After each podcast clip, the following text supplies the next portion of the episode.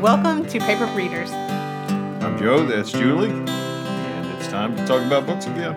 Yes, it's been two weeks and we've been reading quite a lot. I'm so excited to talk about our shared read today. Yeah, it, it's uh, definitely one of the more interesting books I've read in 2021, and based on how many books you've read in 2021, if you concur in that, that'd be saying something. Yeah, it was great. Okay, here's what I've been reading. Um, the first one is called The Reading List by Sara Nisha Adams.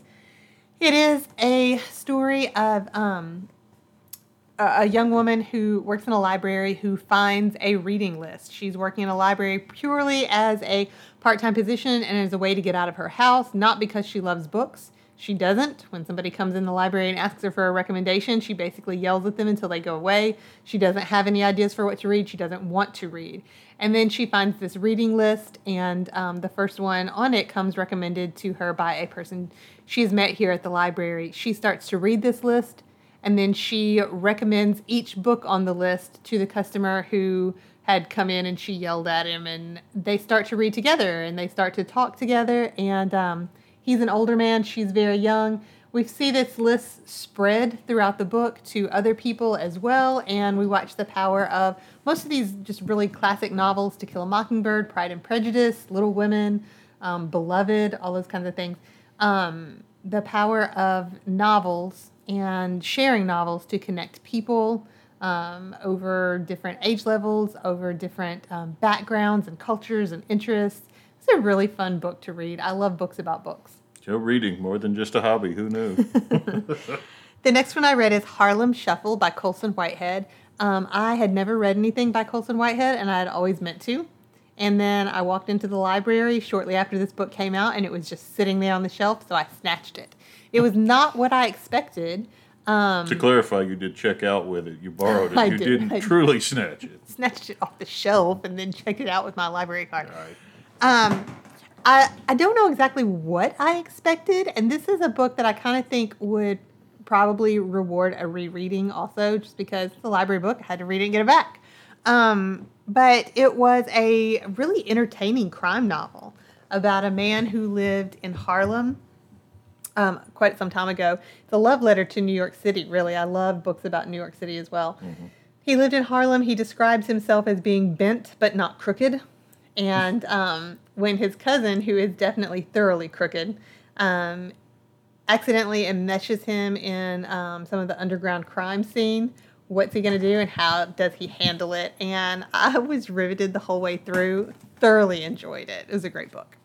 Yeah, that's outside your normal wheelhouse. It is, uh. And I just, like I say, picked it up because I've heard so many people rave about the author.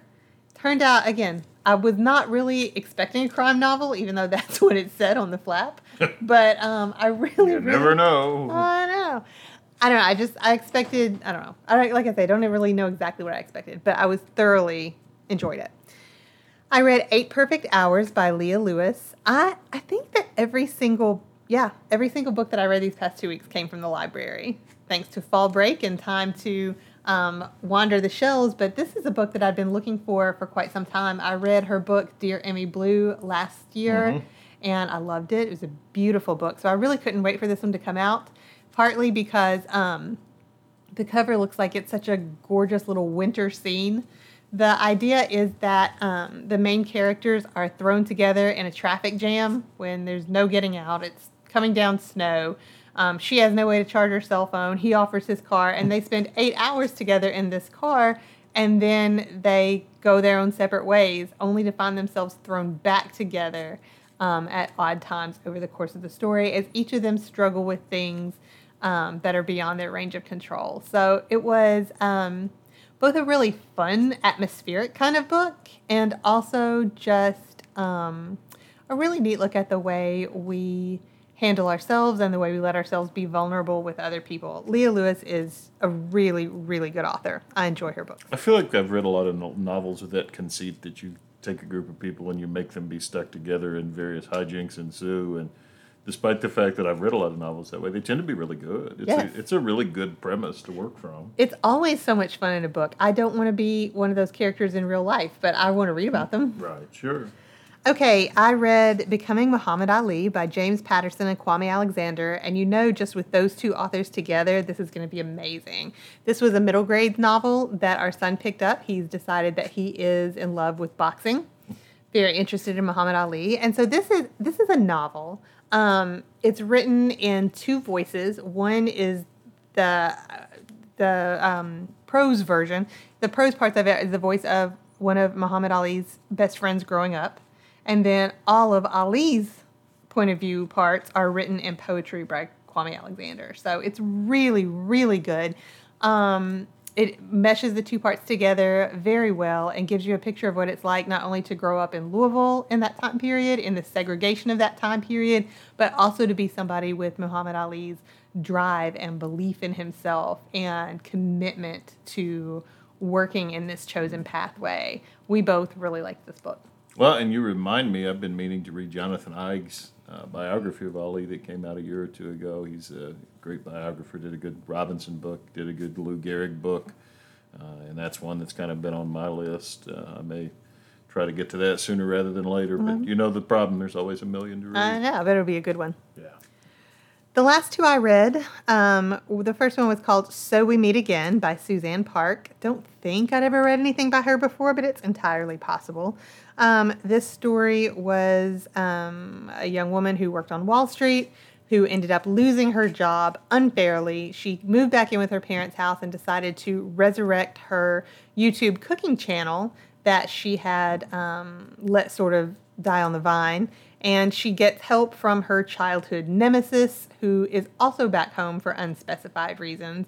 And it's a sweet little romance story as well. I liked it a lot because of I, I really like following stories about independent businesses, and this was her hmm. building that business pretty much from the ground up. What all those things looked like, and also is a cooking channel, so there was a lot about food in here, which I always find really fun. The last one I read is called Well Matched by Jen DeLuca. I think I have talked about all three of her novels on this podcast at some point or another. Her first one was Well Met, her second one was Well Played, maybe. Um, but they all are set at a fictional Renaissance fair in Maryland. you always laugh when I say that. Um, I, I just find it funny that those things exist, and I say that with all due respect for all forms of nerddom. I'm not pretending that mine is any any better or worse, just different. Oh, I'm just telling you. When things calm down, we're going to a Renaissance fair. there are there's at least one that's not far away from here, and we're going, and you might go in costume. I'm not sure yet if you're going to go in costume. I'm kind of sure, but uh, but anyhow, mm, we'll see about that. But we're going anyway because this just sounds really cool. This is another love story. Um, her books are always open door romances um, with people who meet in some way related to this Renaissance fair, and at least part of the book will be set there in the woods at the fair. This one probably had um, the least amount of text space devoted to it because both of these characters, if you'd read all of the other books, both of these characters were pretty well established. Um, they both appear constantly in each of the other two books, so all that was really left here was to put the two of them together.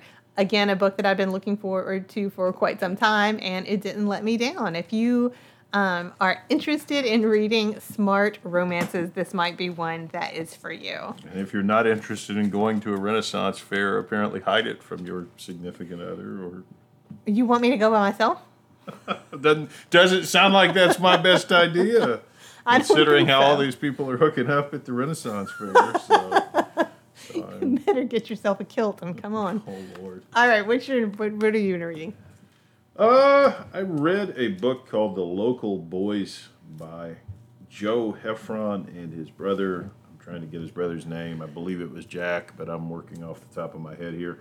Um, I actually met them. I had a uh, book event with them. This book came out in 2014, and maybe Fighting Words was out then. But I did a uh, event with them at Books by the Banks in Cincinnati. Uh, nice guys the the whole point of the local boys is they're they're brothers and they're Reds fans, and they did a book about every local dude who ever played for the Reds. Um, I love the idea.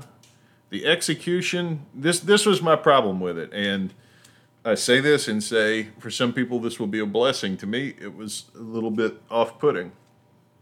You know, there are some of these guys are really celebrated. Ken Griffey Jr. is in here. Um, Dave Parker, I believe, was one of the local guys.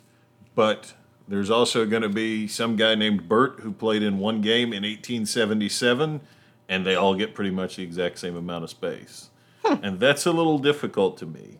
Really, a good chunk of these guys, the Reds, the Reds were the first professional baseball team, and then they had some some rough years. They got banned from a league for selling beer at one point. I remember that, and uh, so periodically it's like, well, the Reds were badly in need of players and in last place, so they grabbed this local guy off the sandlots and he played in four games and was never heard of again. And I'm like, A, this is really strange, and B, I mean, you know, the first time or two, the novelty of that struck me. But seriously, there's a lot of these guys who are like this, and I'm like, Isn't is that that's just baseball, right?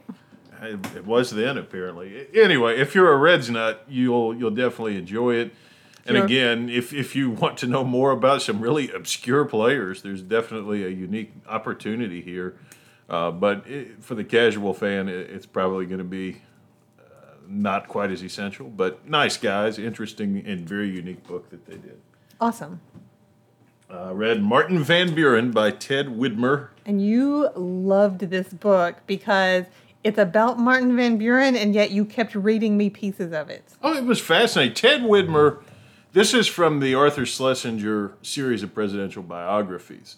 And those will help me deeply as I try to go through this quest to read presidential biographies because they did one on everybody. And these books are fairly recent. Um, but Widmer has enough wit uh, to navigate the minefield of writing about somebody who's fairly dry and dull inherently and pointing out why they're interesting. I mean, one of my favorite parts was he's talked about how after he was president, Van Buren went back to this nice austere place he had bought in Kinderhook, New York, and he proceeded to deck it out in the most bizarre means possible, and he compared it to Graceland at one point. Uh, so Widmer Widmer has a great sense of humor.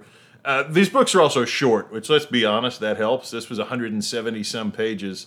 Ooh, that Uh, beats the heck out of the Jon Meacham books you were reading. Right. Well, and I mean for Thomas Jefferson or John Adams, there might be five, six, seven hundred pages of interesting stuff. I, I started looking up Martin Van Buren and couldn't find anything in the local public library. Had to ILL this one, uh, but this is definitely the option. I've got a William Henry Harrison one picked out. I went outside the box a little bit because between Jackson and Lincoln, there's this pretty dull period where there's not going to be a lot of great biographies.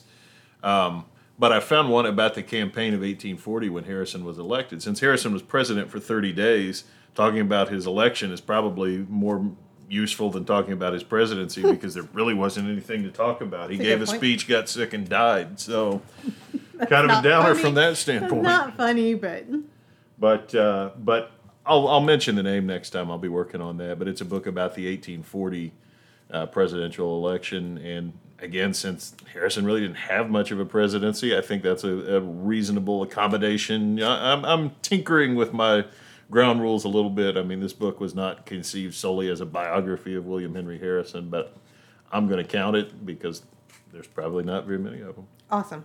But anyway, Martin Van Buren, Ted Widmer, definite thumbs up. One of the better ones I've read so far. On to Harrison. Uh, Band of Brothers, Stephen Ambrose, by popular request. Oh yeah, Nathan told you you should read this. Eh, he did, and he was completely right. Um, He has good book taste. you know, incredibly interesting look at a particular company uh, during World War II.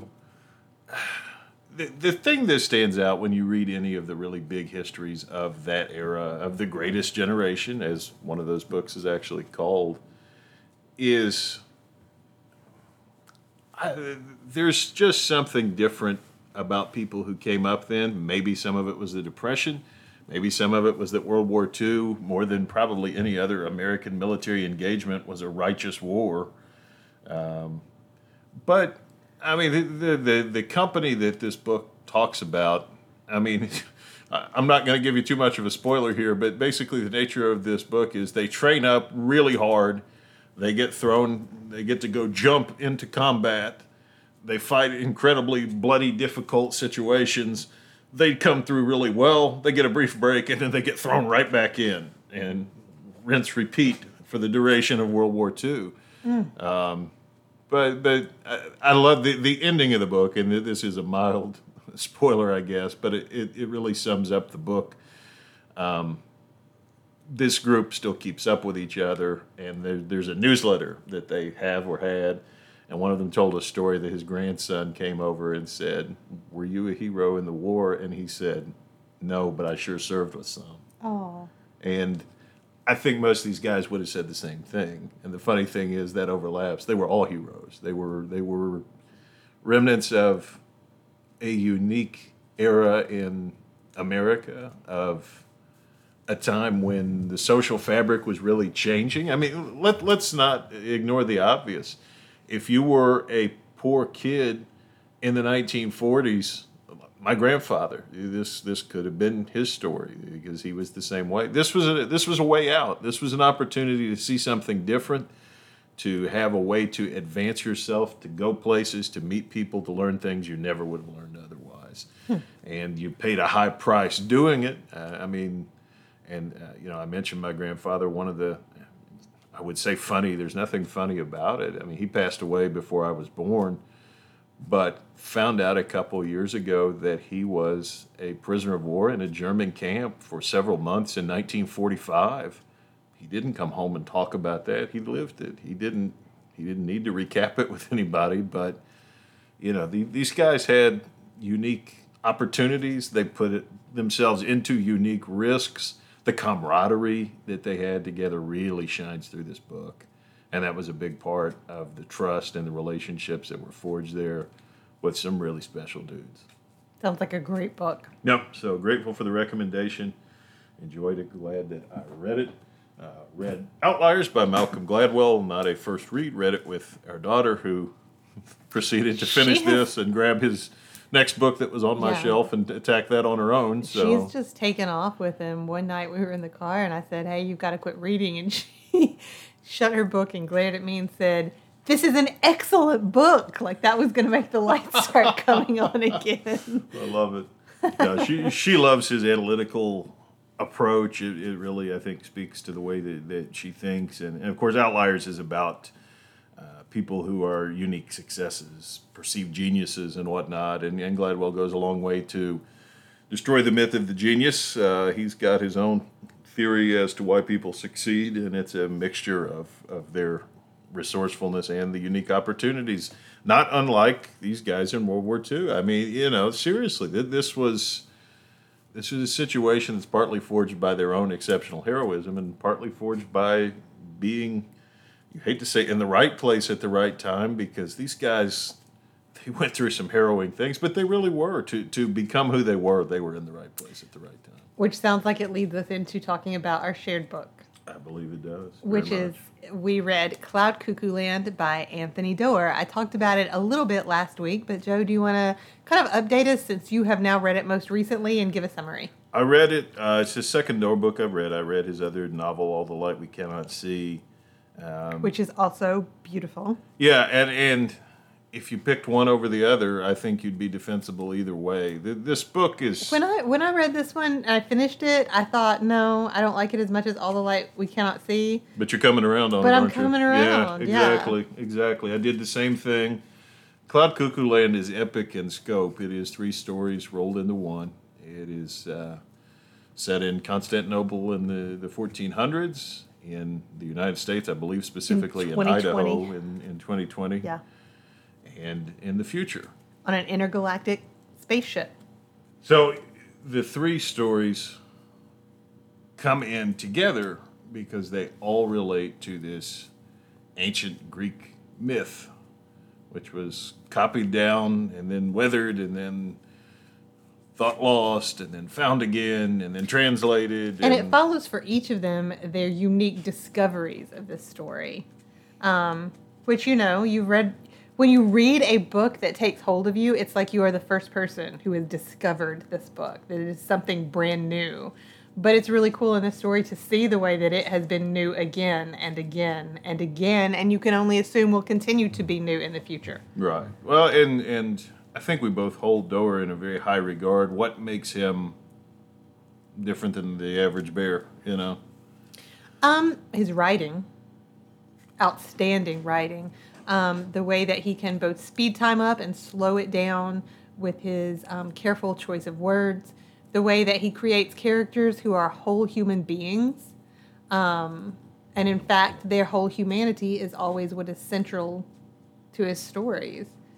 Um, but yeah, for me, honestly, it's always the writing. I feel like this book was really, really hard to read at times. There was so much sadness in this book. So was all the light you cannot see. But- very, very similar there. his writing was what had me holding on and turning page after page because this is not a short book. No. No, I mean at, at about what six hundred pages or Uh-huh, so. I yeah. mean it's it's hefty, Yeah. but it flew by. Both of Mm-hmm. us read this book quickly. Um, The other thing that always brings us back to Anthony Doerr is his characters. I mean, his characters are always outsiders. He doesn't write about it from an insider's point of view. They're they're around big happenings and big events, but they always see it from a bit of a remove. Uh, but yet, inevitably, over the course of his books, his characters are going to be confronted with some big moral choices, and the way they decide those choices really defines their existence. But the beauty of the book sometimes is that we've spent so much time with those characters and we understand those characters so thoroughly. They may please us or displease us, but but we know who they are. I think about as well as they do by the time it comes to, to making those choices. so that their choices do feel inevitable. Um, and yeah, they, they are choices that are grown up out of the fabric of who they are as people. In this book, my favorite character was Omeir, was the little boy who grew up on, outside of Constantinople and his outcast. Um, he was an outcast because of his face. He was born with a cleft palate in a time when there was so much superstition about that. Right. And your favorite, Yeah, I liked the uh, the librarian. I call him the librarian. He really wasn't a librarian. No. He kind of was de facto a librarian in 2020. Um, he's an old highway worker, I guess. He's uh, fought in a war, yeah, uh, yeah, lost his parents early. right. loved the Greek myths in a time when they pretty much were dead to like I mean they're you know what I mean they're like nobody else was studying them or Yeah. reading them like today we would read them in high school but Right. they, that was it was a whole different thing I mean, it spoke to him at a time when there wasn't a lot that was speaking to him, man. Yeah. and we, if you're a book nerd, you've been there. you know. oh yeah that's So- why you read You know, one of the things we said, we were talking about this, and you said that Doerr's characters are both trapped and redeemed by who they are. And Yeah. I think that's a, that's a really good way of hitting at what we're kind of talking around here. they don't see anything they do as heroic we don't necessarily see what they do as heroic because it the, the same things that have held them up for their whole lives are the things that eventually have the opportunity to save them Well, it, uh, one of the things I come back to thinking about that is the line from the late great Jim Bouton where he says a hero is an optimist, isn't it? I mean, isn't that really all it is? and, and you know, the, the characters in Doerr's books, this and the other that I read, uh, they're going to get dragged through some things, but at the end of the day, they find a reason to believe uh, in each other, in themselves, in humanity, in an old story from thousands of years ago that they still don't know half the pieces of. This um, is a book again that we checked out from the library, as pretty much everything has been lately. But this is a book that we're definitely going to buy because it is a book that I believe will also be um, improved upon rereading. I felt kind of bad when I had to quit reading it and hand it over to you because there were so many parts that I felt like I had hurried through. It's not a book you read for plot.